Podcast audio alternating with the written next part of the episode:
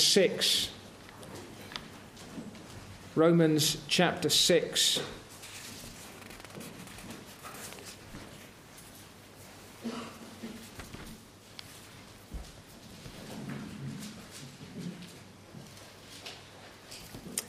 the beginning of the chapter, the Apostle Paul is responding to people who are suggesting that if God has shown us grace, we can live as we like. Essentially, they're saying we've got a get out of jail free card. We can do what we please and God will forgive us anyway. And his response is that that is the logic of hell, not the logic of heaven. And he emphasizes that if they are truly God's people, then they have this union with Jesus Christ. They have died with Christ to sin, and they have risen again to a new life in Christ Jesus. And that from now on, they need to think of themselves in a new way as people who are dead to sin but alive to God in Christ Jesus.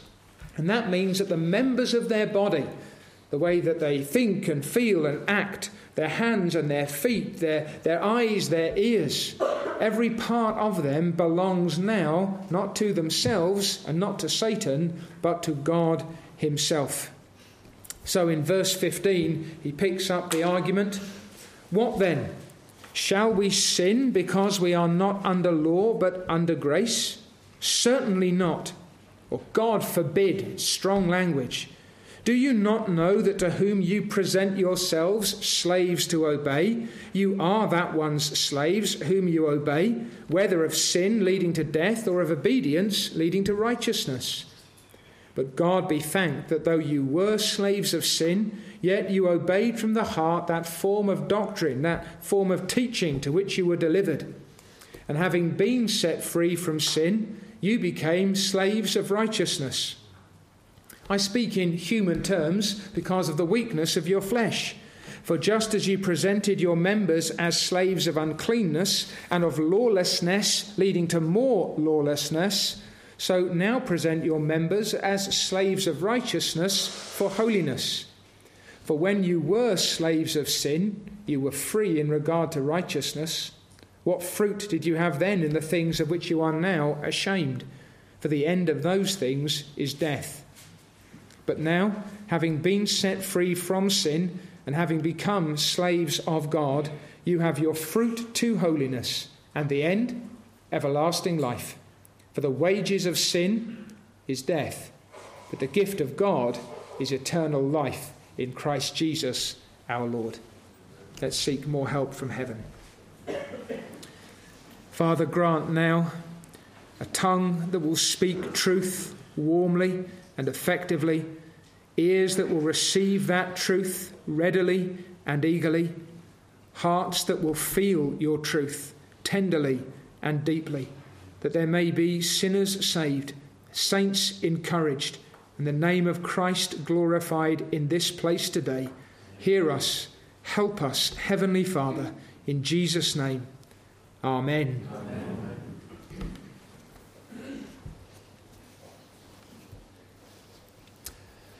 I like slow mo videos. Sometimes I watch them on YouTube. There's a variety out there. Sometimes uh, you'll get these high end cameras and they will zoom in on some particular moment, some particular occasion. And you can see a ball or a balloon or a car or a bullet or a person and you can zero in and you see the trajectory of the thing in slow motion. Sometimes you can see the trajectory change.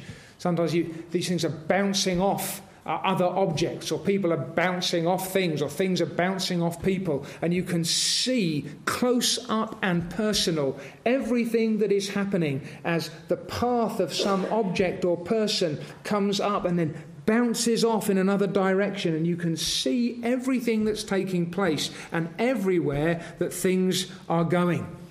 You get a window into a moment of life, and everything is in sharp relief. You get close focus if the cameras are set up well, and you can see then where things have changed and the new direction that things are taking. Romans chapter 6 gives us some of those kind of zoom in moments, those little snapshots of what it means now to belong to Jesus Christ, to be moving in a new direction.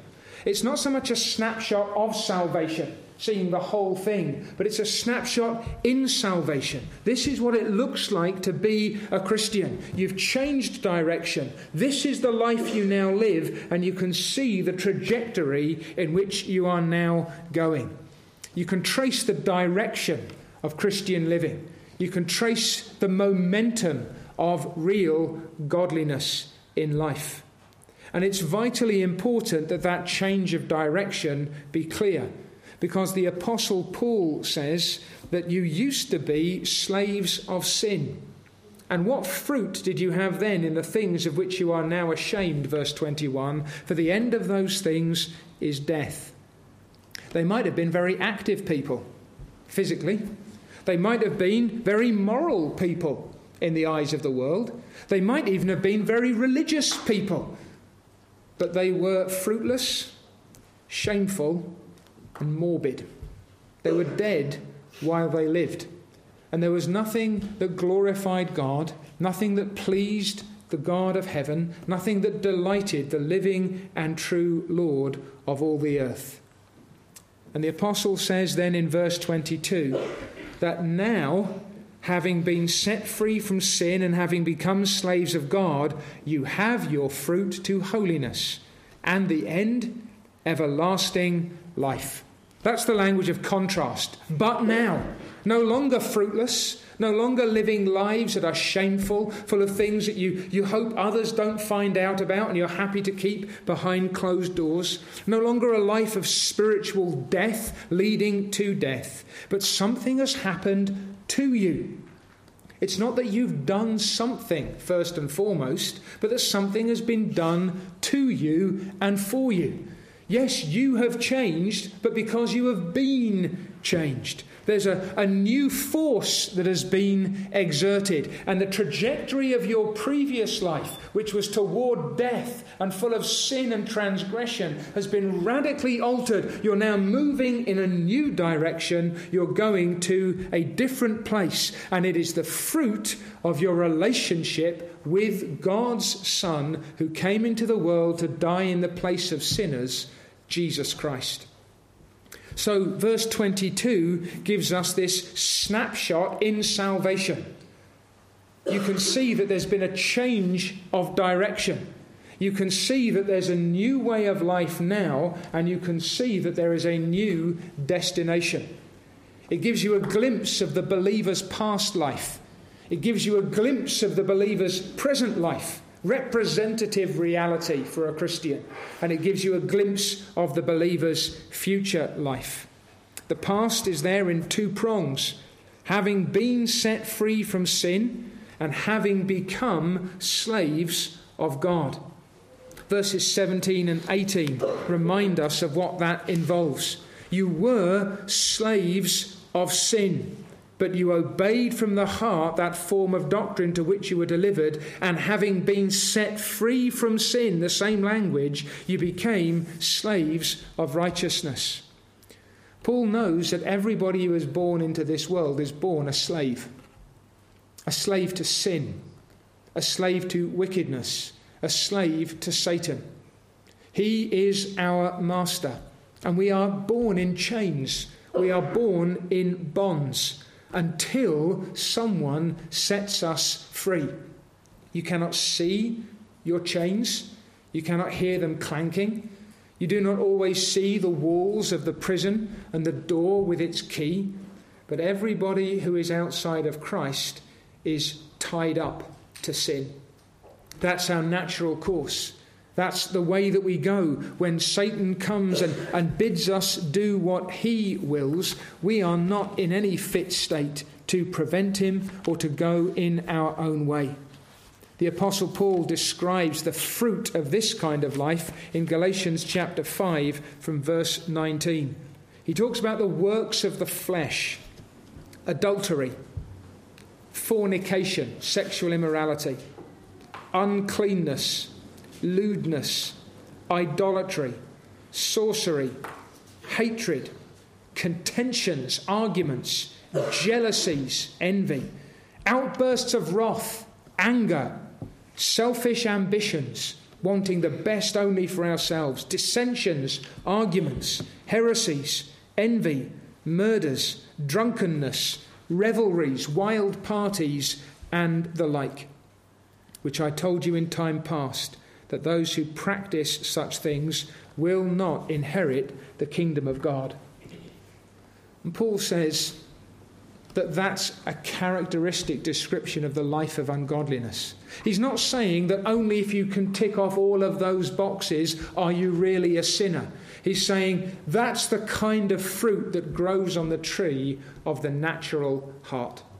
And where you are characterized by some of those kinds of sins, you have no right to think of yourself as a child of God because you are still a slave to wickedness.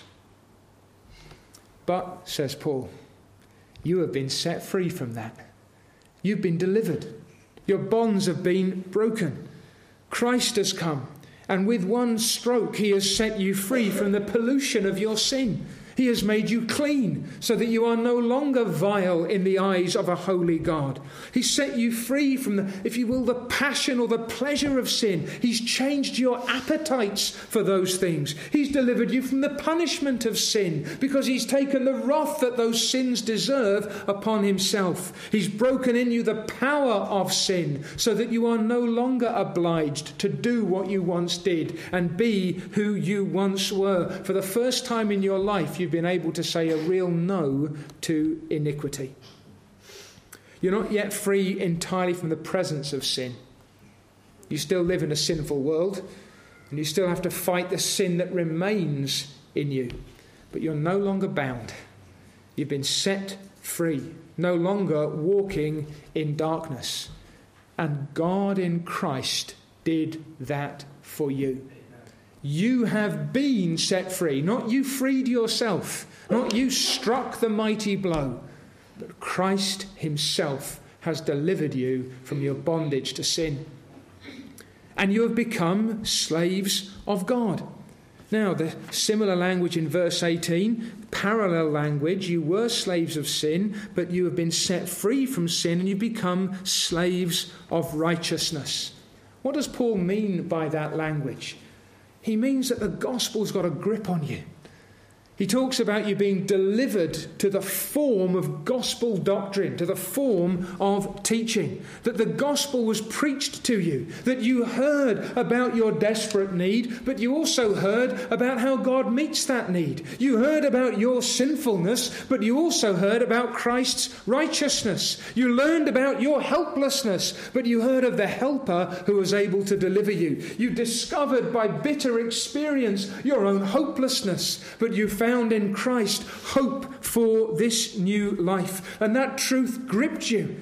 God was at work by His Spirit. He convinced you of your sin and of your misery. He persuaded you of your need. He opened your eyes to understand that there was life and joy and peace only in Christ Jesus. And by His grace and mercy, He moved you to Christ. The good news of a Saviour who saves sinners like us had its right impact upon your soul. Someone set you free, and someone brought you in. Someone brought you near to God, and you now live a life of new conviction. I love Him who loved me and gave himself for me. I have a new disposition. I want to go in a different way, and I have new action. My tongue has been changed. My ears have been changed. My eyes have been changed. My soul has been changed. My feet, my every part of my humanity is now characterized by this new relationship. I am a slave of God. I willingly serve him who has given himself for me. In the Old Testament, there was a, an image of something like this that when someone had served a good master and wanted to go on serving them and know the blessing of being in that relationship, they would go to the doorpost of the master's house, they would put their ear up against the doorpost, and they would take an awl, A W L, a little sharp spike, a bit like a nail with a handle, and they would push the awl through their earlobe to the doorpost. It was a symbolic way of saying, This is where I belong. This is the house where I live. This is the rule that I acknowledge. This is the care that I enjoy. This is the place where I long to be. This is happiness. This is joy. This is peace. This is security. And that personal relationship then is demonstrated by a life of righteousness, obedience to the head of the household, the Father, God Himself. We love His law and we walk in His ways. It's a life of true, cheerful, willing, and ready devotion. Paul says, zooming in, your trajectory has changed. You used to be going that way. It's not you just bounced off at 90 degrees. You've bounced off entirely in the other direction. You were traveling toward hell, and now you are moving away. Everybody in this room has a master. We're all mastered men and women. We all serve someone or something. Fundamentally, everybody here is serving Satan or God, and nothing and no one in between.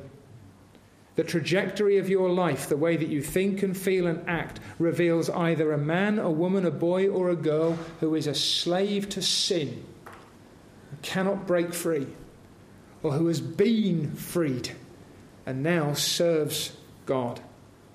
It's sin or it's righteousness from the soul out. And God's people are those who have been redeemed by the blood of Jesus.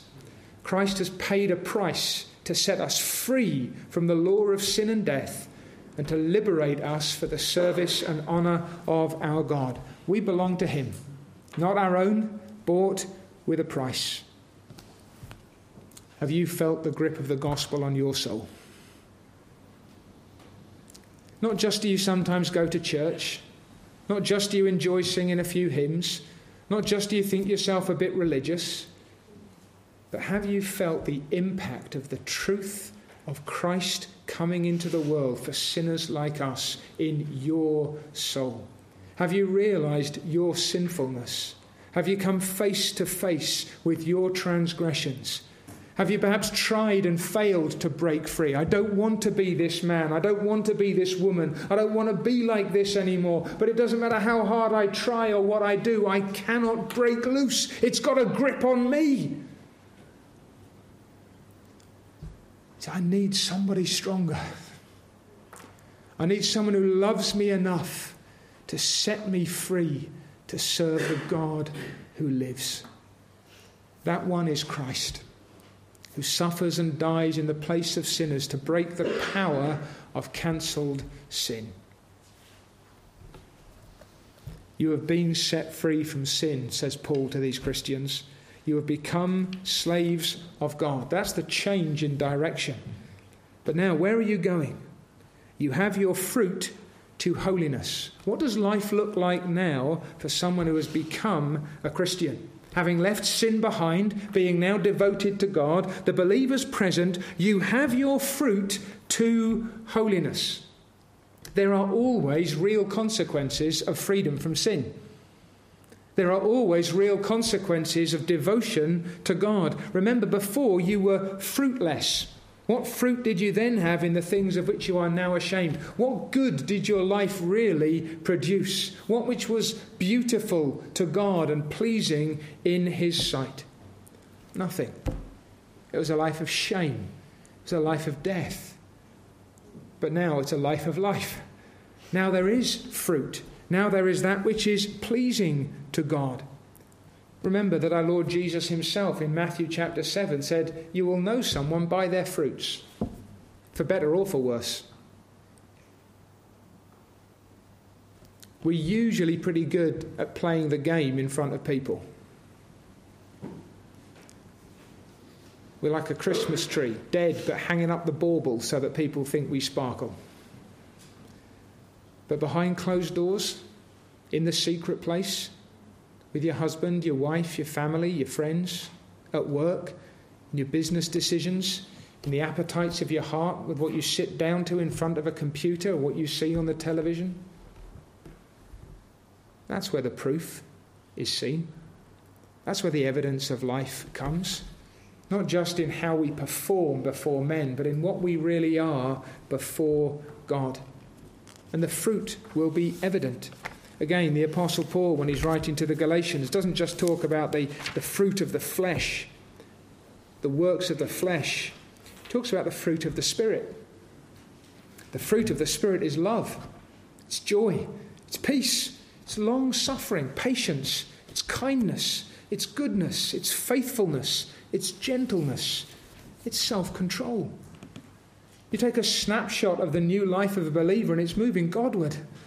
It's producing real fruit. You cannot be alive in Christ without the life of Christ, but if you have the life of Christ, you're going to live a Christian life. It follows naturally. Holy living is the evidence of a new life, growing in grace, a whole new pattern. Yes, battles along the way. Yes, it's not easy. You're used to flying in this direction. Now you're moving in that direction. But the force that is in you, the power of God by His Holy Spirit, that third person of the Godhead who has taken up residence in your heart, He is bearing fruit unto God in you. And though you may be battered from the other direction, though you may feel sometimes the pull of old habits and expectations, yet your face is set in a different direction and now you are bearing fruit to holiness. In some people, that's absolutely radical. It seems so obvious. It should be obvious in everybody who's really converted. Your friend should be saying, That's a new person there. Your husband will be saying, I do not know what's happened to my wife. I think I like it, but I'm not sure always. Wives will be saying, This is a new man. I don't know quite who he is. Parents will be saying, Something's changed with little Johnny. That, that lad is not the same lad. My daughter's a different person. The, the, the patience, the, the kindness, the, the willingness, not perfectly. Children saying, My dad's become kind. My mum's learning to be patient, gentle, generous at work. He's being honest. He's keeping to time. He's not stealing out of the stationery cupboard any longer. He's not taking those two hour lunches when he's only being paid to take a one hour lunch. His figures actually add up. His tax returns are correct. This is somebody who's living a new life. This is the fruit of holiness. Now he goes to church every Sunday, twice. And he prays, and he listens, and he serves, and he gives, and he loves. And he's no longer drunk, and he's no longer swearing, and he's no longer cursing. He's a different person. She's a different woman. What has happened? They've been freed from sin. They belong to God. They're His slaves, His servants, His people, His devoted ones. You see, conversion isn't the end, conversion is the beginning.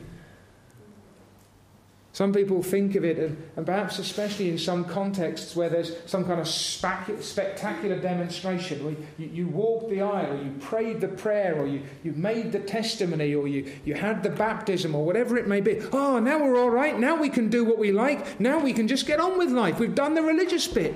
The Apostle Paul says, no, that's the devil's logic. That's hellish thought. I am Christ's, and now I live for him. I am God's, and my desire now is to do what pleases Him. When someone is converted, it's a new beginning. It's a whole new direction. When someone gets baptized, it's not a blip along the way, it's a step along the path of righteousness. It's the obedience of a saved soul that says, I now need to testify that I'm dead to the world, dead to sin, dead to my old master, and alive to God in Jesus Christ. And from this moment on, I will live for Him, not for myself, not for others, not for the world, not for the flesh, not for the devil, but for Him who loved me and gave Himself for me. You say you're a Christian. How will you show it? You say you're a Christian. How will we know it? When these two young men tell us that they are now following Jesus Christ, the church hears and going to put its hands in its pockets and go, Well, that'd be nice, hope so. They'll be saying, Where is the evidence? Not give me your bank balance and show me your browsing history and I want to see your school reports and I'm going to have to have a word with your mum. I've done some of that. but where's the proof? As you live in the church, as you live in your home, as you go on in school, in terms of the questions that you ask and the concerns that you have and the work that you do and the approach that you take and your commitment to the church and your delight in its worship. Where's the fruit of holiness? That's how we know, and that's how you show. You will know them by their fruits. So you can see the change in direction the believers passed, set free from sin and have become slaves of God. You see that zooming in on the moment of a believer's life in the new trajectory. Ah, now there's fruit to holiness. Now there's the evidence of someone who is following Jesus Christ. And then, if you just step back a little bit, you can see where the trajectory takes you. The new direction has a definite destination the believer's future. The end? Everlasting life. We've been told before that sin issues in death. Verse 21 The end of those things, the end of sin, shameful living, the end of those things is death. But righteousness is the path of life and the path to life.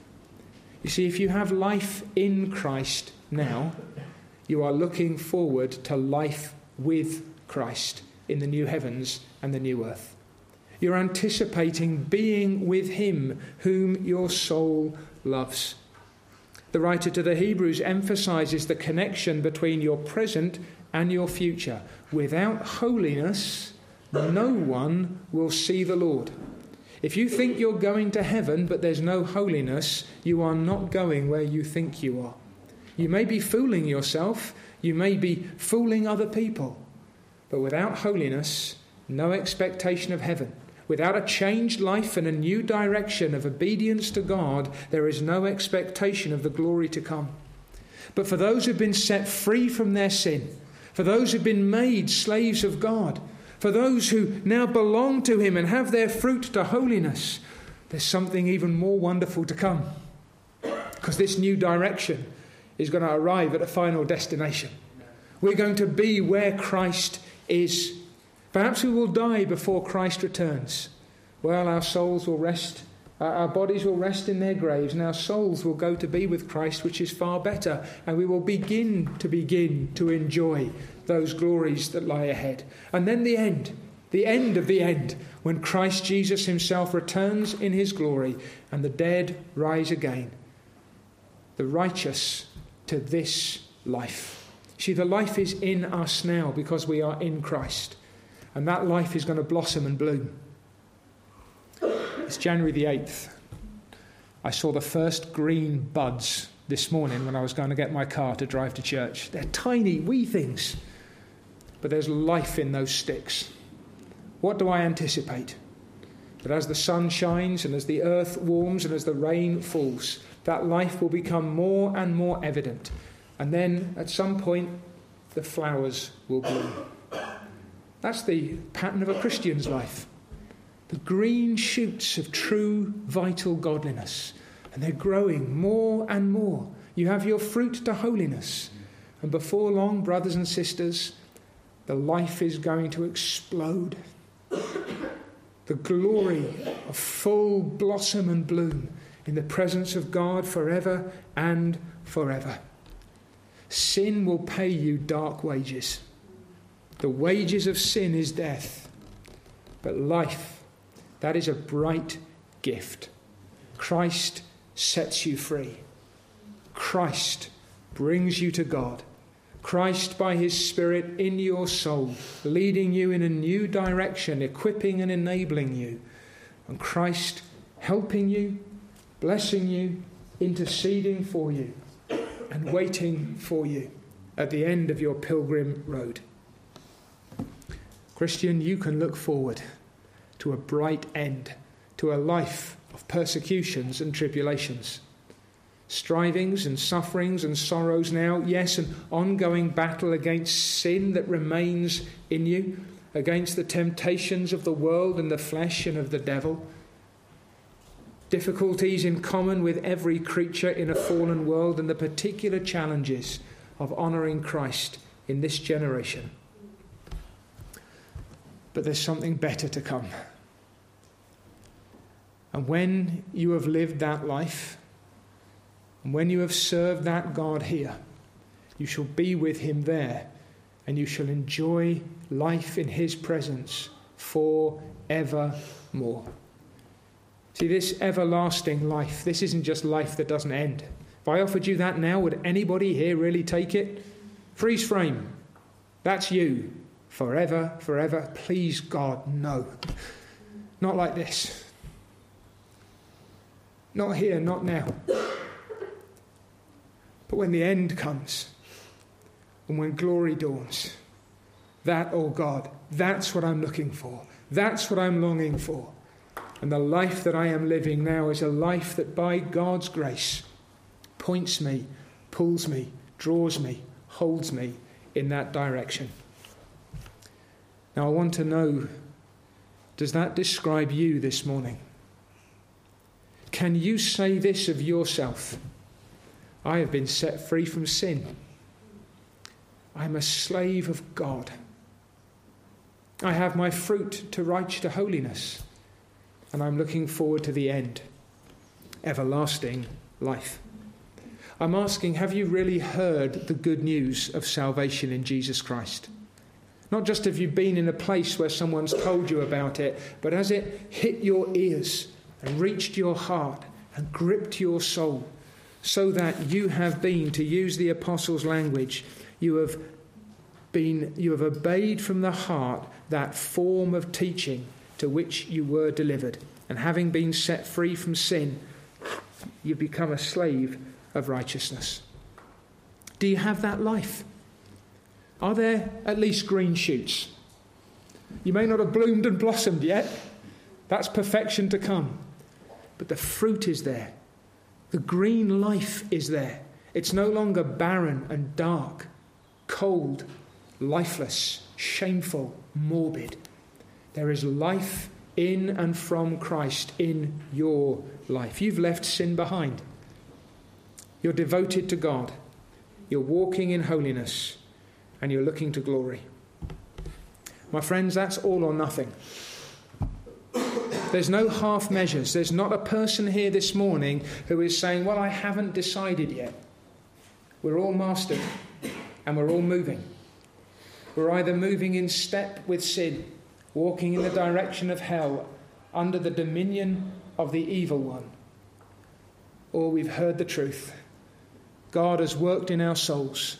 We've turned from darkness to light, from death to life, and we're walking in Christ and we're heading heavenwards. There are no half measures. It's the whole package, one way or the other. And if you've got God's whole package, if you've got freedom from sin, devotion to God, growing holiness of life, and the expectation of glory to come, what blessing you have. What joy, what peace, what happiness belong to us. Trials, tribulations, persecutions, sorrows, strivings here, we recognize those. But this isn't where we belong. And this isn't where we will stay. We're heading home. We're heading heavenwards. Graced and sustained, redeemed from our sins, made alive with Jesus Christ. And if you are here saying, That is not me, that's not my joy. That's not my peace. Perhaps other people will think differently of you, but you know in your heart that the gospel has never reached you, it's never touched you, and that there are those hidden chambers of your life where sin clearly reigns. Or perhaps you are just living your own way and you are doing what you please, and there's almost that, that arrogant and aggressive, no one tells me what to do. Yes, they do. Yeah, you're a slave of sin. If you think you're free, you're a slave of sin. Only when you're free to serve God are you truly liberated. What do you need? You need this Jesus. You need this deliverance. You need this ransoming. You need someone who is stronger, not just than you, but than the person who has you trapped. You need someone who is able to set you free, make you clean, wash you through and through, liberate you, bring you to God, clothe you in his righteousness, uphold you, sustain you, keep you, bless you, and gather you to himself when the end comes. You need Jesus Christ. Every Christian can say, in essence, very simply, I am His. He is mine. I've been set free. I belong to God. I'm walking in holiness. I'm heading to heaven. And you may have the same Christ. You may know the same joy. You may grasp the same godliness. You may have the same holiness and you may go to the same glorious place if you will trust in Him today. Amen.